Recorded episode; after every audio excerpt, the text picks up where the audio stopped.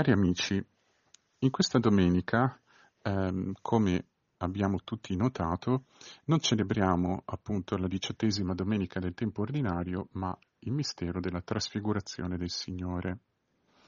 È sicuramente noto a tutti voi che questo accade per una, chiamiamola semplice, sovrapposizione di calendario. La domenica sa che eh, sarebbe stata appunto da eh, celebrare mh, prendendo le letture della diciottesima domenica del tempo ordinario, quest'anno cade questa domenica il 6 agosto, che è il giorno della festa fissa, non mobile, della trasfigurazione del Signore.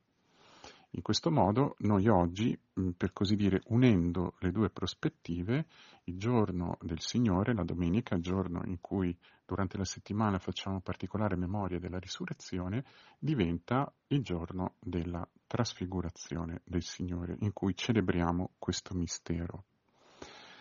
È bene ricordare che nonostante il fatto che questo giorno, il 6 agosto, passi un po' inosservato per varie ragioni, questo mistero, la trasfigurazione, ha un ruolo centrale molto importante nella vita della Chiesa e nella tradizione della Chiesa. Noi abbiamo già dal Nuovo Testamento una molteplice attestazione di questo evento nei tre Vangeli sinottici, Matteo, Marco e Luca, nella seconda lettera di Pietro, capitolo 1, versetti 16-19, che sono la seconda lettura di questa giornata, e anche probabilmente un'allusione particolarmente densa e anche feconda poi di effetti nella storia della Chiesa, nella seconda lettera ai Corinzi di San Paolo, al capitolo terzo, intorno ai versetti 16-18, comunque verso la fine del capitolo terzo, in particolare comunque il versetto 18. Questi testimoni, per non tirare in ballo altre fonti, in qualche modo hanno consegnato alla, alla, Chiesa, alla vita della Chiesa, insieme alla testimonianza dello Spirito, il fatto che tre discepoli sono siano stati testimoni ad un certo punto del cammino del Signore verso Gerusalemme di questo straordinario evento o, come dice il Vangelo di oggi, il Vangelo di Matteo, questo orama, questa visione. La Chiesa, nella sua storia, ehm, ha, per così dire, mh, riconosciuto l'importanza di questo evento e gli ha quindi dedicato una particolare giornata, una particolare festa nell'anno liturgico. Questa ricezione è stata probabilmente più forte e più sentita nell'Oriente cristiano che non nell'Occidente. È mm, ben noto che nell'Occidente cristiano la celebrazione della trasfigurazione e la sua importanza si deve ai monaci benedettini, ai monaci cluniacensi, che avevano appunto, hanno avuto per un breve periodo un monastero sul Monte Tabor, secondo la tradizione il Monte Tabor è il luogo dove Gesù appunto si sarebbe trasfigurato e proprio per questo all'interno di questa tradizione è stato elaborato un ufficio, un, cioè una serie di preghiere e una, una, mm, come dire, un formulario per la messa che poi è stato ehm, eh, comunicato, si è per così dire diventato patrimonio di tutta la cristianità occidentale o latina ma in Oriente, eh, nell'Oriente greco, nell'Oriente cristiano, questa festa aveva già ricevuto una un grande eh, ricezione, godeva di una grande, chiamiamola così, popolarità, al punto da influenzare una delle grandi correnti della spiritualità orientale cristiana, chiamata esicasmo, per il quale la contemplazione della cosiddetta luce taborica della eh, trasfigurazione ha un'importanza capitale. È bene ricordare questi elementi, anche se in maniera veramente molto grossolana e molto veloce, solo per comprendere come ehm, nella storia della Chiesa questo mistero abbia poco alla volta eh, sia stato anzi una delle sorgenti segrete della eh, spiritualità cristiana, se vogliamo chiamarla così, o come preferisce dire qualcuno, della mistica cristiana, con una diversa mh, sottolineatura appunto tra l'Oriente e l'Occidente. In questa domenica noi siamo però invitati a accostarci a questo mistero attraverso la narrazione che ne fa il Vangelo di Matteo, il capitolo 17, i versetti 1-9. Essendo quest'anno l'anno di Matteo, è attraverso la sua guida che noi appunto ci accostiamo a questo mistero. Mm, potrebbe essere un esercizio utile, un esercizio a cui vi invito, quello di confrontare tra loro i tre racconti della trasfigurazione. Racconti che hanno elementi in comune vistosi, ma hanno anche delle differenze particolari, delle differenze che fanno vedere in una maniera abbastanza nitida come ogni evangelista si sia accostato o abbia voluto mettere in luce di questo mistero aspetti diversi. Giusto per mm, richiamare due esempi veloci e poi eh, fermarci un po' un attimo sul Vangelo di oggi. Per esempio il Vangelo di Marco, eh, quando mh, narra, quando racconta, riferisce della parola di Pietro, sottolinea, l'Evangelista fa un inciso dicendo che Pietro non sapeva quello che diceva. E questo inciso è singolare, non si trova in Matteo né in Luca e risponde a quello che è il progetto narrativo più ampio del Vangelo di Marco, quello per il quale i discepoli sono sempre, e dico sempre, presentati come coloro che non capiscono quello che Gesù fa o dice. E nel Vangelo di Luca troviamo, per esempio, mm, che quando eh, l'Evangelista descrive la presenza di Mosè ed Elia accanto a Gesù, ri- riferisce che stavano accanto a lui e parlavano con lui dell'esodo che questi avrebbe compiuto a Gerusalemme. Vale a dire che Luca ci tiene a farci conoscere il contenuto di questa conversazione tra Gesù e ehm, Mosè ed Elia. Ancora una volta, questo mh, piccolo inciso apparentemente banale serve o comunque si inserisce all'interno del eh, piano narrativo, del progetto narrativo del Vangelo di Luca, che ehm, ha, mh, aveva sottolineato insomma come Gesù a un certo punto eh, del suo cammino prende la ferma decisione di dirigersi verso a Gerusalemme e a Gerusalemme lì deve compiere un esodo con, eh, diciamo così, la profondità e la densità di significato che ha questa parola, la morte e la risurrezione di Gesù, diventa di fatto un nuovo esodo. Quindi attraverso una piccola notazione il Vangelo di Luca opera una specifica o comunque indirizza la nostra lettura di questo evento in una particolare direzione. Nel Vangelo di Matteo, che è quello che interessa a noi, è il Vangelo di, di, questa, di questa, domenica, ehm, noi troviamo mh, mm, eh, nella narrazione matteana soprattutto un elemento che spicca, un elemento particolare. Questo elemento lo potremmo definire la prevalenza del linguaggio non verbale. La trasfigurazione infatti non, probabilmente non è solo da stringere, da, da mh, mm, considerare o da limitare a quello che accade alla persona di Gesù, che in tutta questa narrazione rimane muto, non dice una parola. Solo dopo che tutto finisce eh, si rivolge di nuovo ai discepoli e rivolge a loro delle parole. Mm, non solo per questo, ma perché al di là delle parole di Pietro, che comunque hanno anche nella narrazione matteana tutta l'aria di essere parole dette a sproposito, fuori luogo, e al di là della voce che risuona dentro la nube, tutto quello che si svolge è una sorta di film muto.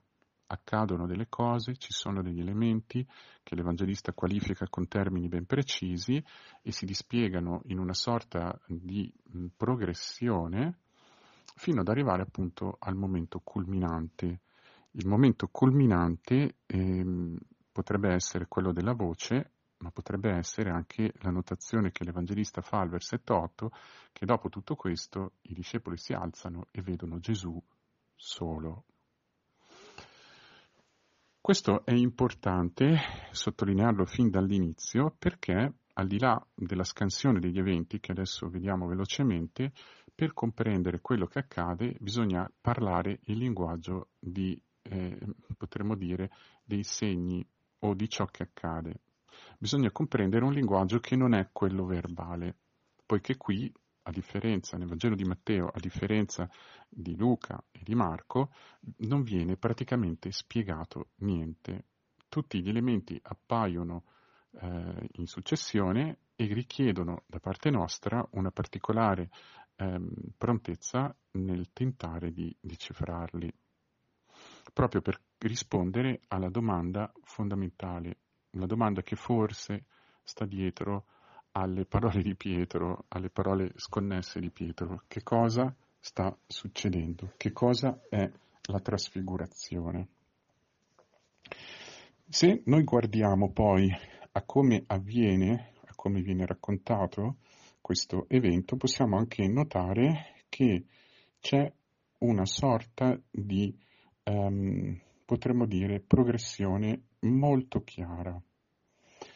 Nei versetti, prendendo il capitolo 17, 1-3, potremmo dire che in questa prima sezione, forse il versetto 1 potrebbe essere anche preso a sé stante come una sorta di introduzione, no? poiché si citano un momento particolare, sei giorni dopo, si citano i tre discepoli e si cita il eh, monte e sottolineo fin da ora che questo monte non ha nome, nei Vangeli sinottici il monte non è nominato.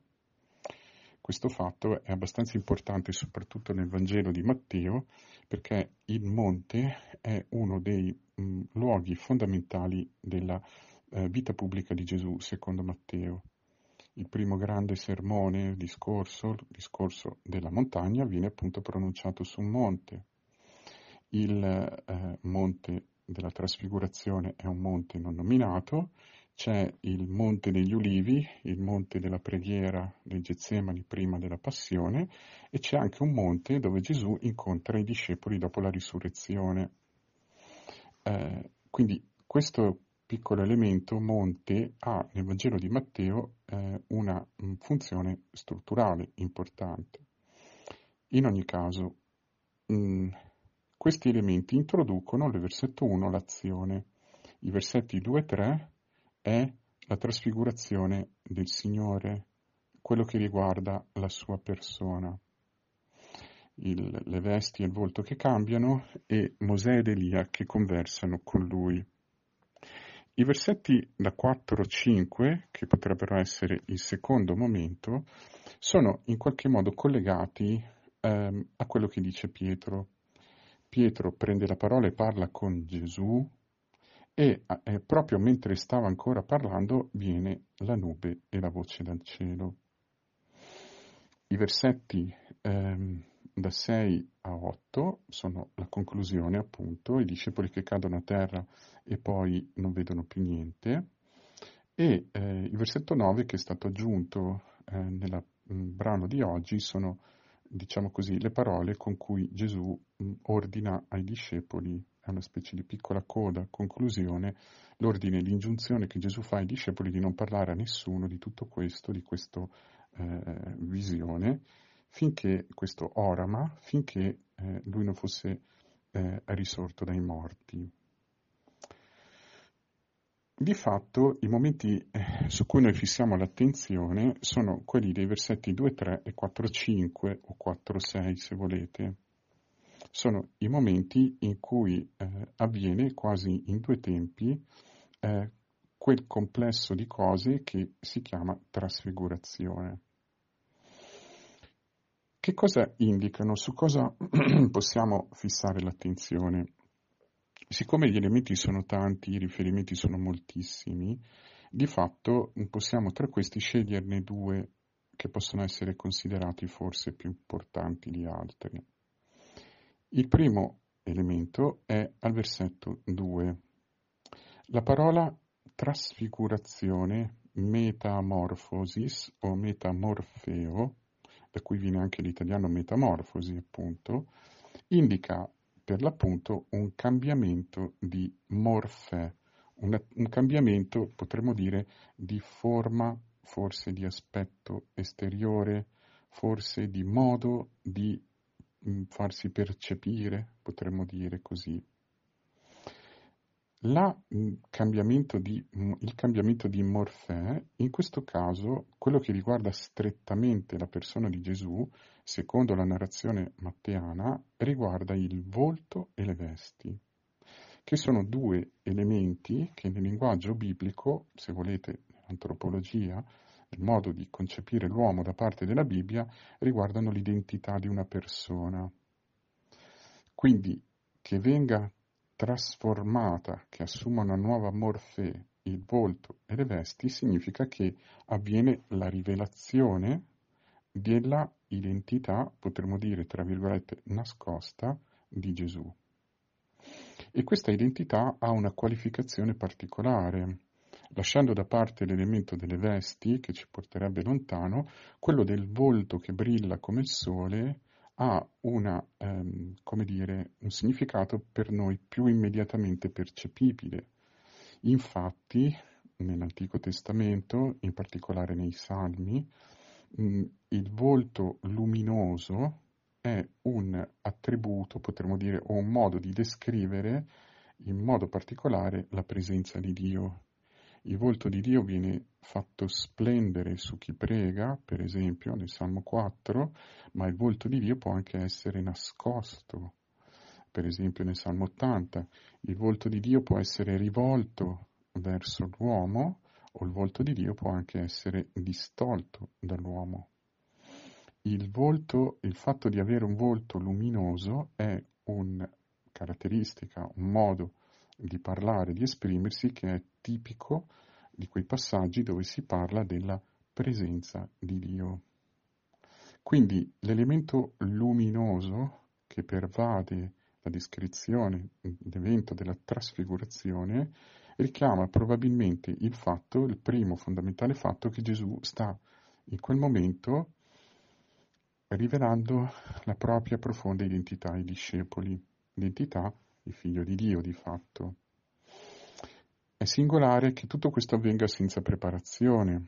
Gesù non annuncia ai discepoli che sta per fare questo, Gesù non ehm, spiega nemmeno questo fatto e apparentemente l'uso del verbo eh, metamorfote in greco, che è un passivo, come viene tradotto in italiano, rimanda quasi all'idea che Gesù è passivo per l'appunto durante tutto questo. Non si trasfigura, ma viene trasfigurato. Quasi come l'agente fondamentale di questo improvviso eh, rivelare così debordante e straordinario dell'identità di Gesù sia il Padre e non Gesù stesso. Il secondo elemento su cui riflettiamo sta, per così dire, all'altro capo dell'evento della trasfigurazione, è al versetto 5 ed è l'elemento della voce. È importante in questo elemento non solo il contenuto di quello che i discepoli sentono o comunque che si sente venire dalla nube, mm, comunque la voce si rivolge ai discepoli chiaramente, a questi tre discepoli in particolare e attraverso di loro a tutti noi ma anche l'elemento stesso della fonè, cioè della voce, perché appunto la voce, questa parola e il suo corrispettivo ebraico rimandano ancora una volta a quelli che sono contesti di rivelazione.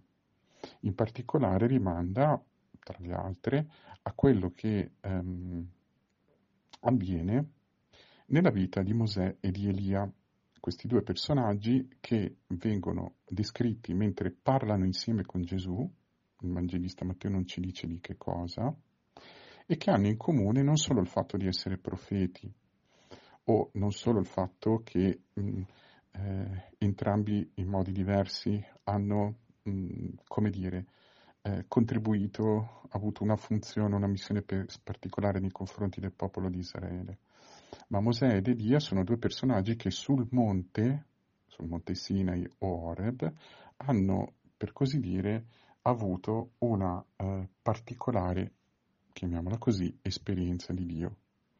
E guarda caso, per entrambi i personaggi, uno dei elementi particolari di questa esperienza è la voce.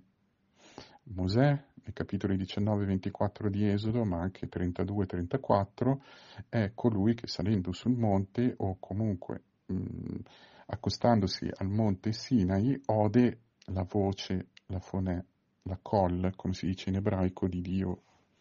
La voce è uno degli elementi fondamentali. Eh, in quei passaggi, Esodo 19 e 24, si capisce che attraverso la parola della legge, la parola scritta, ogni eh, israelita, ogni fedele, ogni credente dovrebbe udire la voce vivente di Dio. Tra parola e voce c'è una differenza. La parola è un elemento oggettivo, la voce, come sappiamo bene, è un elemento che richiama strettamente la persona che usa la parola. Come non esistono due voci uguali eh, nel piano, diciamo così, umano, non ci sono due uomini che hanno la stessa voce, così eh, la voce di Dio ha un timbro unico, mm, potremmo dire appunto vivente. Di questa voce Mosè ha fatto un'esperienza. Mosè è anche quello, bisogna ricordarlo, che quando scende dal monte la seconda volta aveva un volto splendente, aveva un volto raggiante, potremmo tradurre così quel verbo ebraico. Quindi um, anche Mosè in qualche modo um, ha fatto un'esperienza del mistero di Dio che ha a che fare col volto, il volto splendente. Elia, anche egli, ha, in, altri, in, altre circostanze, si è trovato, fuggendo da una regina che voleva ucciderlo, a salire sul monte Oreb e anche lì a fare un'esperienza particolare di, di Dio. Elia, che è una figura connotata dalla forza, dall'impeto, dal fuoco, eh, ci sono almeno due episodi nella vita di Elia in cui il fuoco domina, no? eh, ma anche c'è la sua stessa dipartita da questo mondo su un carro di fuoco, Ecco, proprio Elia, nascondendosi in una grotta all'Oreb, percepisce o riconosce la presenza di Dio non in elementi mm, impetuosi e violenti come sono stati il vento, il terremoto e appunto il fuoco, ma, così dice il testo ebraico, nella voce del silenzio leggero. Kol de mamà dakka è un'espressione ebraica mm, un po' difficile da tradurre che si potrebbe appunto mm, rendere in italiano con la voce di un silenzio sottile, alla lettera sarebbe frantumato, sbriciolato. Ma anche lì, che sia questa volta una voce di silenzio, è comunque una call, è una voce. Quindi Mosè ed Elia, entrambi, hanno in qualche modo contemplato il mistero di Dio e la loro presenza sul monte della trasfigurazione indica che quella eh, esperienza di Dio da loro fatta qui trova una pienezza. Ma non solo, questo è il punto. Entrambi hanno avuto un'esperienza della voce. Questa voce adesso di nuovo risuona nella nube, che è un chiaro rimando allo Spirito, un chiaro rimando alla nube della presenza di Dio nell'Esodo, e questa volta la voce si rivolge ai discepoli, a questi tre discepoli, con le parole, questi è il figlio mio l'amato, in lui ho posto il mio compiacimento, ascoltatelo. È molto importante di queste parole, che richiederebbero un po' di tempo per essere mm, sviscerate, diciamo, soprattutto cogliere la logica. Questi è il figlio mio l'amato, quindi ascoltatelo la voce identifica se stessa come la voce del padre, perché dice questo è il figlio mio, e identifica quindi il figlio come l'amato, colui nel quale si esprime pienamente e perfettamente la volontà di Dio, l'amore di Dio, la, il mistero di Dio, e quindi adesso bisogna ascoltare Lui. La voce del Padre, l'esperienza di Dio attraverso la voce, non passa più attraverso un testo scritto o attraverso un, non so quale altro tipo di esperienza, ma nella persona, attraverso la persona, ciò che dice, ciò che ha detto e ciò che ha fatto Gesù, lui. Questo è un invito di importanza centrale, fa capire che la trasfigurazione per certi versi serve a dare a questi tre discepoli, e quindi anche a noi, una specie di chiave di lettura, una specie di chiave ermeneutica, per usare un parolone, un, termine tecnico, per, per comprendere la persona di Gesù. Fuori di questo orizzonte, quindi fuori di queste parole, è il figlio mio l'amato, non si può comprendere fino in fondo pienamente il mistero della persona di Gesù. E quindi non si può comprendere neanche fino in fondo l'incidenza che questo mistero, che la persona di Gesù ha per la vita dell'uomo. Se ci pensiamo bene, e qui concludiamo, al di là del fatto che la parola ascoltare, questo verbo, ha anch'esso un riferimento molto chiaro ad alcuni passaggi dell'Antico Testamento come di nuovo quello di Esodo 19-24, l'alleanza al Sinai, il problema, l'invito ad ascoltare la voce che viene fatto lì più volte, quindi questa volta appunto la voce è la persona di Gesù, è lui la parola vivente del Padre.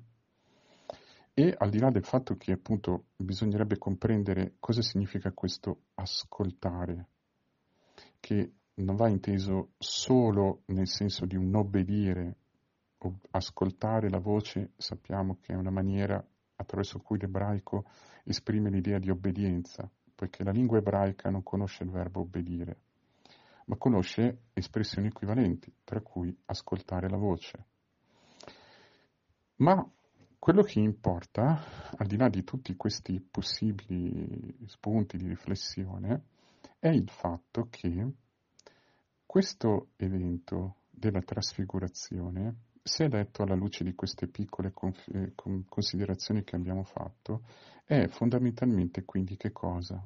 La rivelazione profonda dell'identità di Gesù fatta a questi tre discepoli mm, in modo tale da consegnare o da invitare o da esortare a un certo tipo di atteggiamento, quello dell'ascolto.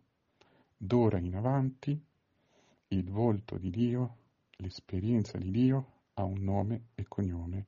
Si chiama Gesù Cristo, la sua persona. Non c'è esperienza di Dio che in qualche modo non tenda verso o non arrivi dalla persona di Gesù Cristo.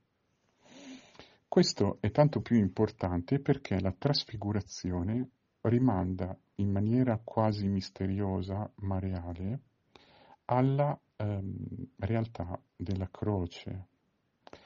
La trasfigurazione non si può leggere senza quella. Qui ci sono due eh, elementi importanti. I tre discepoli che vanno con Gesù sul monte sono i tre discepoli che vanno con Gesù nell'orto degli ulivi, nel monte degli ulivi, nel giardino del Getsemani. Quindi i testimoni della trasfigurazione sono anche i testimoni della sua preghiera, quindi della passione.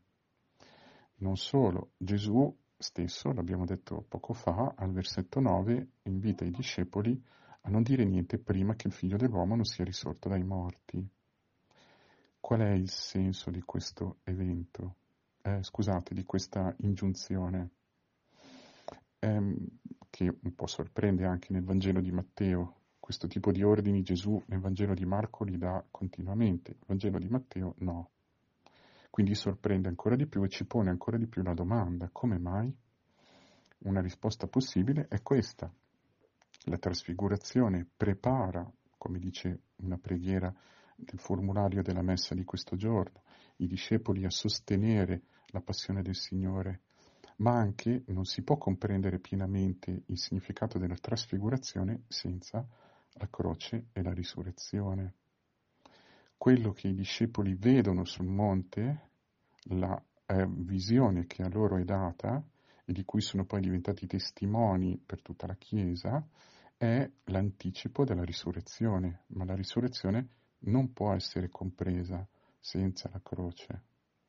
Quindi Gesù diventa pienamente figlio di Dio e noi siamo invitati ad ascoltarlo, quindi a seguirlo fino in fondo, non nonostante il fatto che, ma proprio perché attraversa la desolazione, la spogliazione, l'abiezione della morte in croce. Quindi è come dire che quell'ingiunzione non parlatene sembra dire non potete capire fino in fondo il senso, il linguaggio che voi avete visto, che vi è stato rivolto, se non avviene prima, non viene anche o non lo leggete insieme alla croce. In questa domenica, quindi, siamo anche noi, attraverso la liturgia della Chiesa, attraverso il dono dello Spirito che abita in noi e attraverso la testimonianza della Scrittura, siamo in qualche modo anche noi attirati verso quel monte e quella testimonianza. Come dice San Paolo, proprio in quel passaggio della Seconda Corinzi, capitolo terzo, eh, che è un passaggio straordinario che vi invito a leggere, ehm, noi stessi, accostandoci a questo monte, diventiamo in qualche modo come Mosè. Possiamo diventare come uno specchio che riflette quella luce e non solo uno specchio che la riflette, ma uno specchio che viene trasformato in quella morfè, in quella forma, in quella identità, anche noi attraverso l'azione dello Spirito di gloria in gloria, come dice San Paolo. Il dono che noi chiediamo oggi al Signore è questo, di poter in qualche modo penetrare la conoscenza di questo mistero, di essere interiormente purificati dall'ascolto della parola del Signore e della sua presenza e di diventare anche noi, per quello che il Signore ci dona nel nostro piccolo, uno specchio della sua gloria, di questa luce, che è in fondo la luce di chi è figlio, ma anche la luce del figlio che ha vinto definitivamente la morte.